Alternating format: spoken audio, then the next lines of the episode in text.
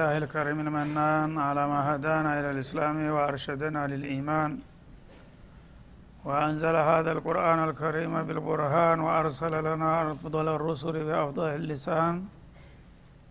فله الحمد والشكر على هذه النعم العظيمة والآلاء الجسيمة. والصلاة والسلام على خير خلق الله وخاتم رسل الله. الذي قال ما اجتمع قوم في بيت من بيوت الله يتلون كتاب الله ويتدارسونه فيما بينهم إلا نزلت عليهم السكينة وغشيتهم الرحمة وحفتهم الملائكة وذكرهم الله في من عنده وعلى آله وصحبه ومن اهتدى بهدي وبعد. فقد وقفنا في الدرس الماضي عند قوله جل وعلا من سورة النساء يوصيكم الله في أولادكم للذكر مثل حظ الأنثيين. الآية فلنبدأ من هنا. أعوذ بالله من الشيطان الرجيم. يوصيكم الله في أولادكم للذكر مثل حظ الأنثيين. فإن كن نساء فوق اثنتين فلهن ثلثا ما ترك. وإن كانت واحدة فلها النصف ولأبويه لكل واحد منهما السدس مما ترك إن كان له ولد. فإن لم يكن له ولد وورثه أبواه فلأمه الثلث. فإن كان له إخوة فلأمه السدس من بعد وصية يوصي بها أو دين. آباؤكم وأبناؤكم لا تدرون أيهم أقرب لكم نفعا. فريضة من الله. إن الله كان عليما حكيما. ولكم نصف ما ترك أزواجكم إن لم يكن لهن ولد. فإن كان لهن ولد فلكم الربع مما تركن. من بعد وصية يوصين بها أو دين ولهن الربع مما تركتم إن لم يكن لكم ولد فإن كان لكم ولد فلهن الثمن مما تركتم من بعد وصية توصون بها أو دين. وإن كان رجل يورث كلالة أو امرأة وله أخ أو أخت فلكل واحد منهما السدس فإن كانوا أكثر من ذلك فهم شركاء في الثلث. من بعد وصية يوصى بها أو دين غير مضار. وصية من الله والله عليم حليم.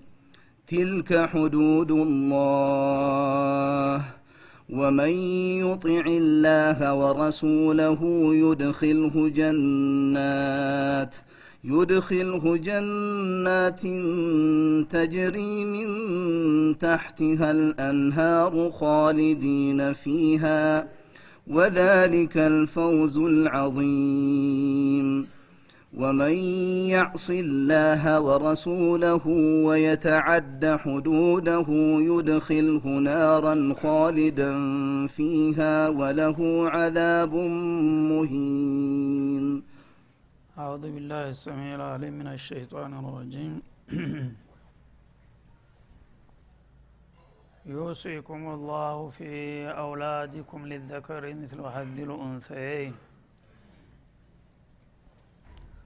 ባለፈው መግቢያ ላይ እንደተጠቀሰው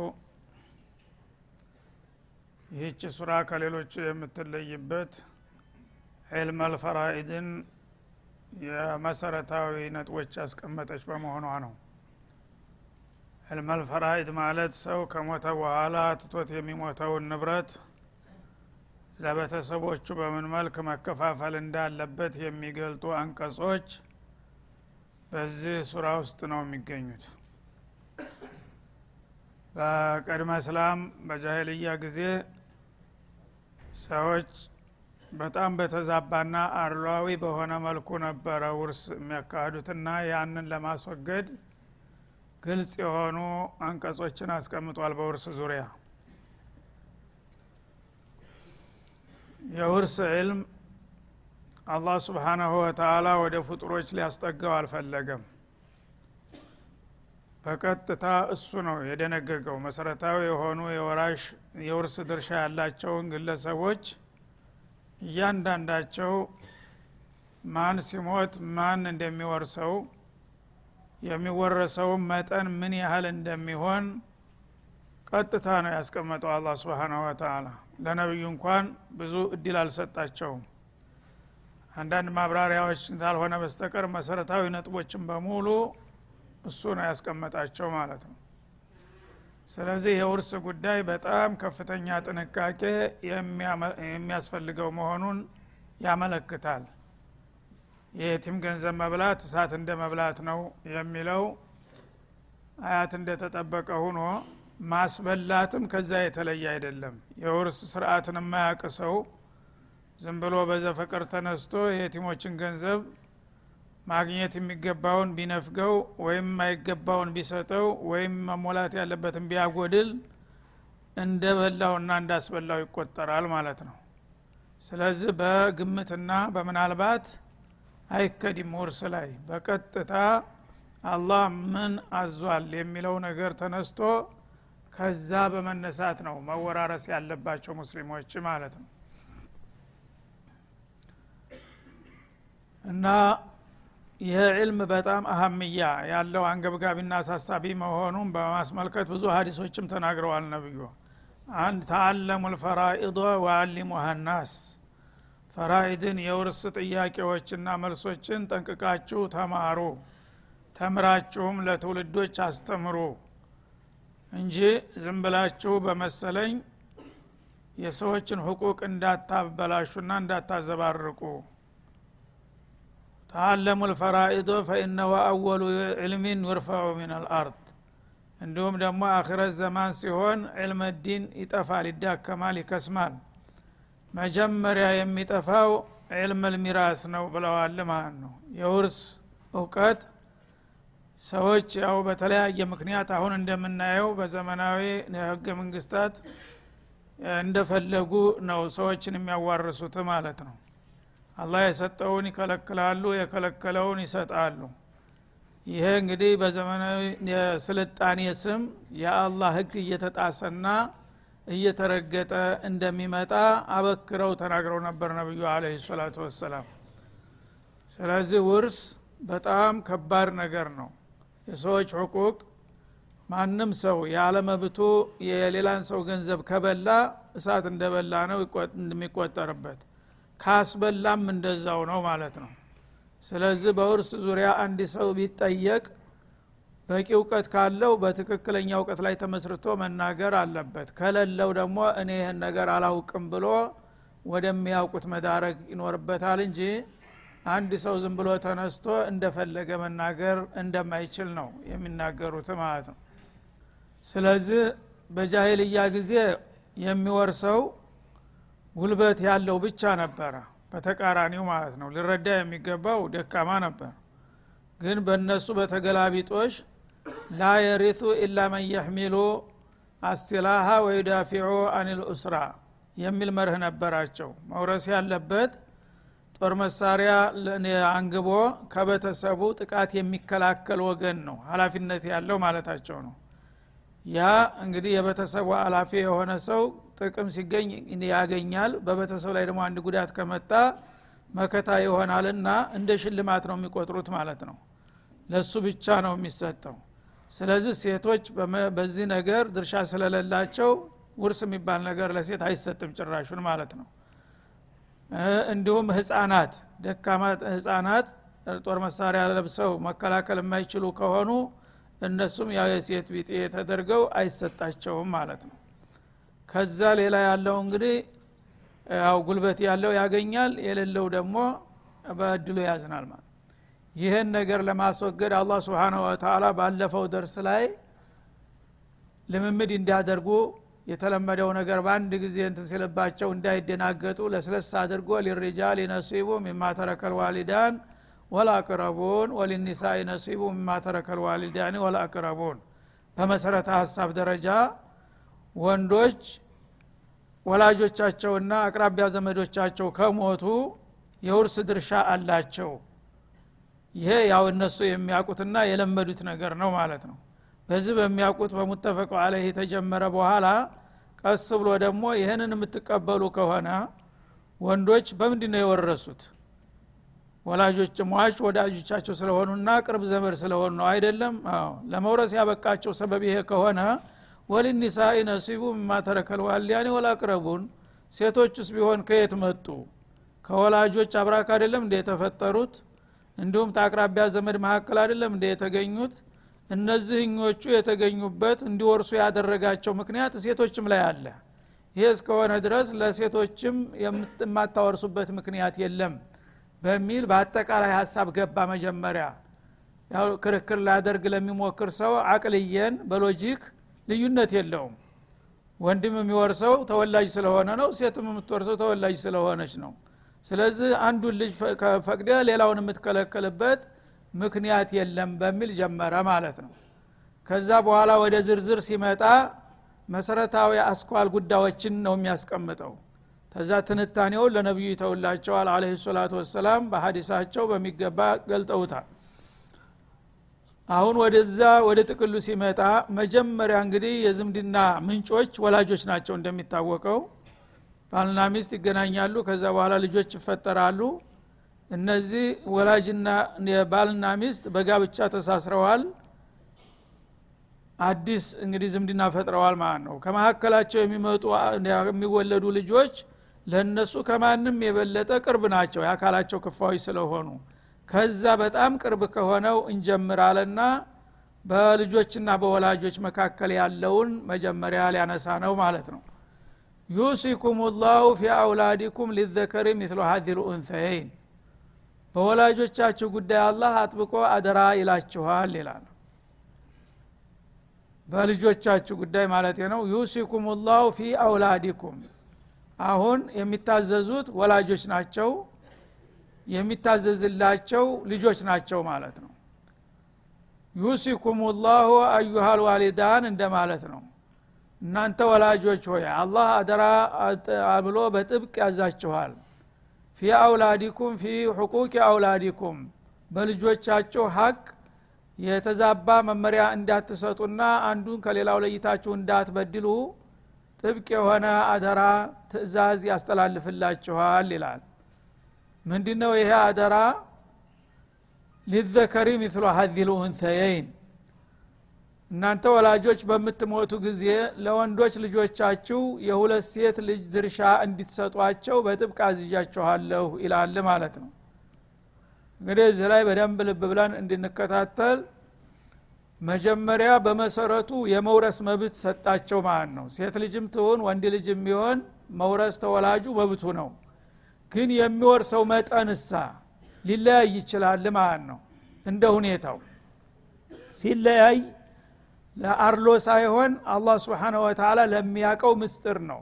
እኛ የምንዘነጋው እሱ የሚያቀው ነገር ስላለ።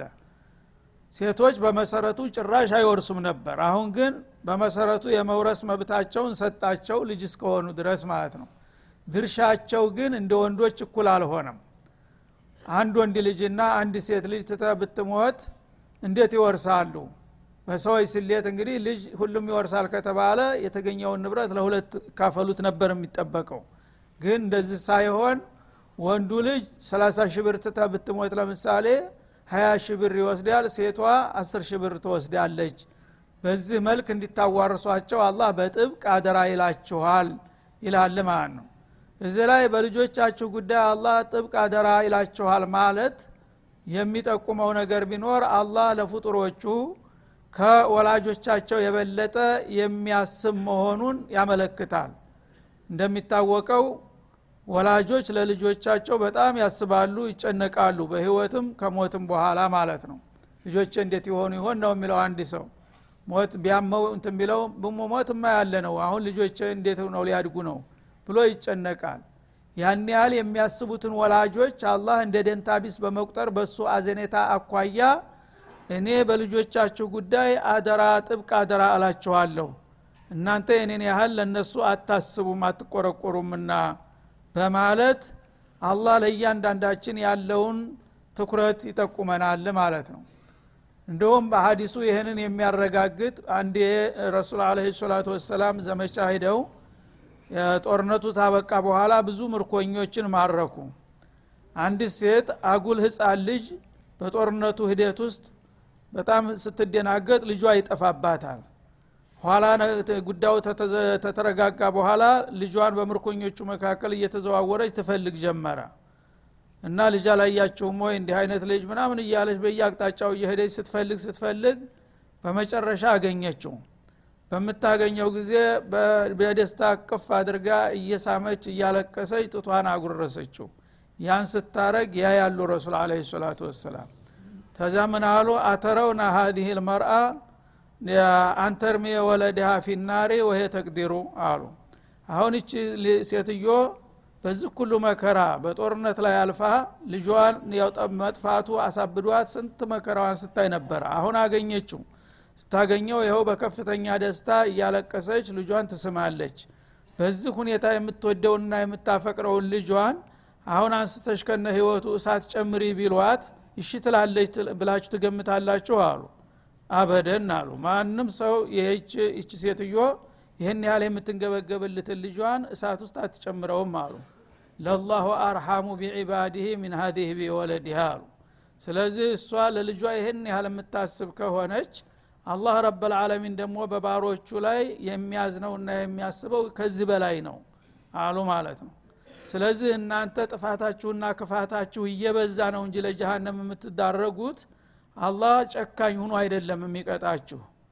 እንግዲህ አንድ ልጅ ብልግናው እየበዛ ሲሄድ እናትም ትጠለዋለች አላህም ስብሓናሁ ወተላ እናንተን ለጀሃነም የሚያጋልጣችሁ በክፋትና በጥፋታችሁ ብዛት እንጂ አልበለዛ በቀላሉ አይጨክንባችሁም ይቺ ሴት ያው በልጇ ላይ አሁን በሰዓት ውስጥ እንደማትጨምረው በሆነ ባልሆነ ምክንያት አላህ እናንተን ለጀሃነም ሊያጋልጣችሁ አይፈልግም እኮ ነበር። ግን የራሳችሁ ጥፋት ነው ለዚህም ያበቃችሁ በማለት እንደገለጡት ስለዚህ አሁን አላህ ስብሓንሁ ወተላ በውርስ ረገድ ለወላጆቻችሁ ወላጆች በሚሞቱ ጊዜ ለልጆች በመሰረቱ ለሁለቱም ለወንዶችም ሆነ ለሴቶች የመውረስ መብት አላቸው በአከፋፈሉ ስርዓት ሲታይ ግን የወንዶቹ እጥፍ የሴቶቹ ነጠላ ሁኖ ሊመጣ ይችላል ማለት ነው።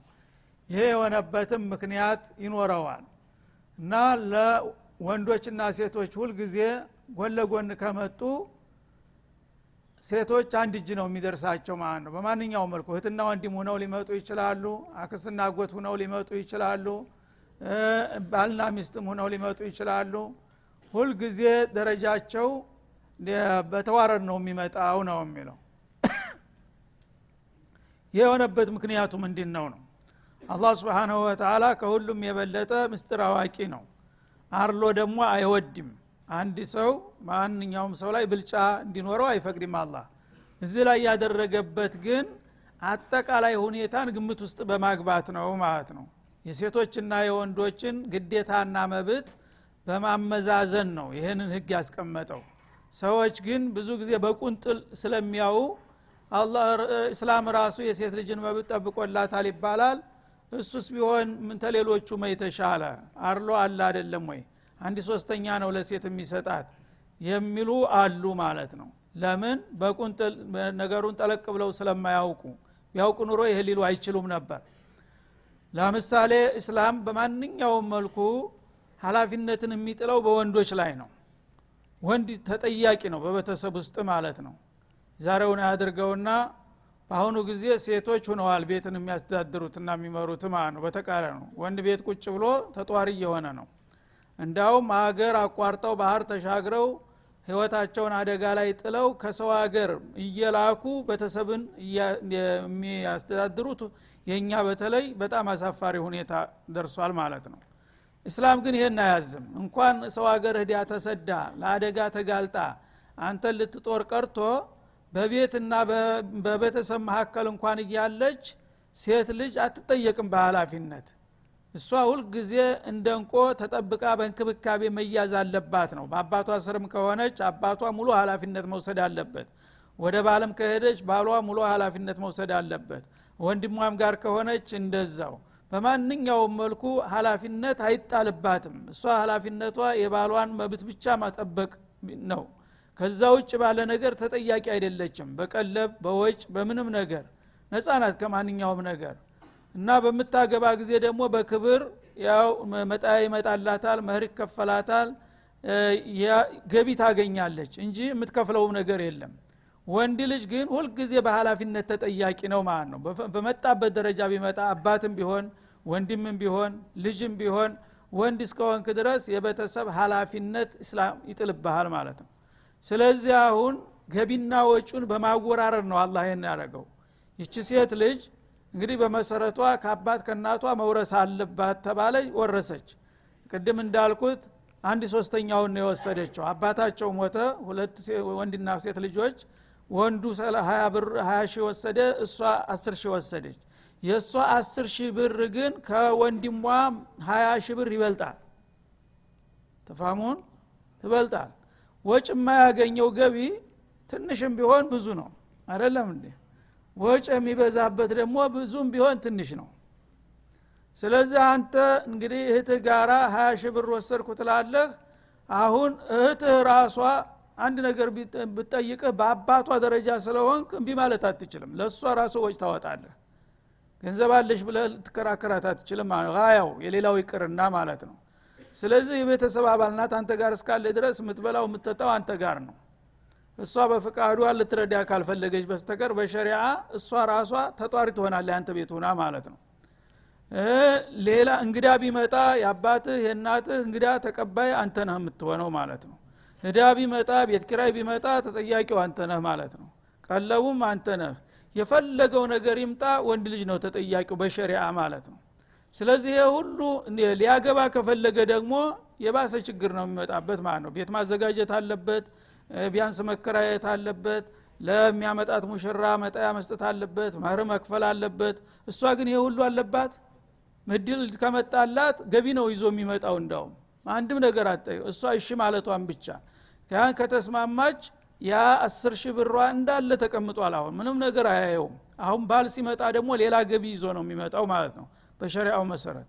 ስለዚህ እሷ ሁልጊዜ የተገኘውን ነገር እያካበተች ነው የምትሄደው። አንተ ደግሞ አለኝ ስትል የለም። ተትንሽ ጊዜ በኋላ ሁሉ ነገር ዙሪያውን ተበዝብዘ ባዶ እጅህን ትቀራለ ማለት ነው።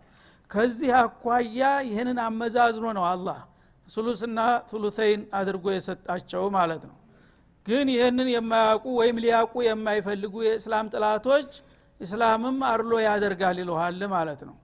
ምን እንዲሆን ነው የሚፈለገው?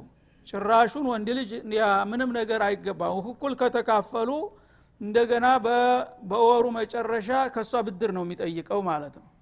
ይህ እንዳይሆን ነው አላህ ስብሓናሁ ወተላ በዚህ መልክ ያስቀመጠው እንጂ አርሎ አይደለም ማለት ነው። ይህ ግንዛቤ እንዲኖራቸው ያስፈልጋል ምክንያቱም እስላም በማንኛውም መልኩ በሴት ላይ ሀላፊነትን አይጥልም። ሴት መብት በምታገኝ ጊዜ በመሰረቱ ታገኛለች ጥቅሟን። ከዛ በኋላ ግን ወጭ አይበዛባትም። እሷ በፍቃዷ ባሏም እሷ የፈለገው ሀብታም ብትሆን ባሏ የውምያ ሰርቶ እንኳ ቢሆን ማስተዳደር አለብህ ብሎ ነው የሚያስገድደው። እሷ በፈቃዷ ልትረዳ ከፈለገች ያ ሌላ ጉዳይ ነው። በግዴታ ግን አትጠየቅም ማለት ነው هذا وصلى الله وسلم على النبي.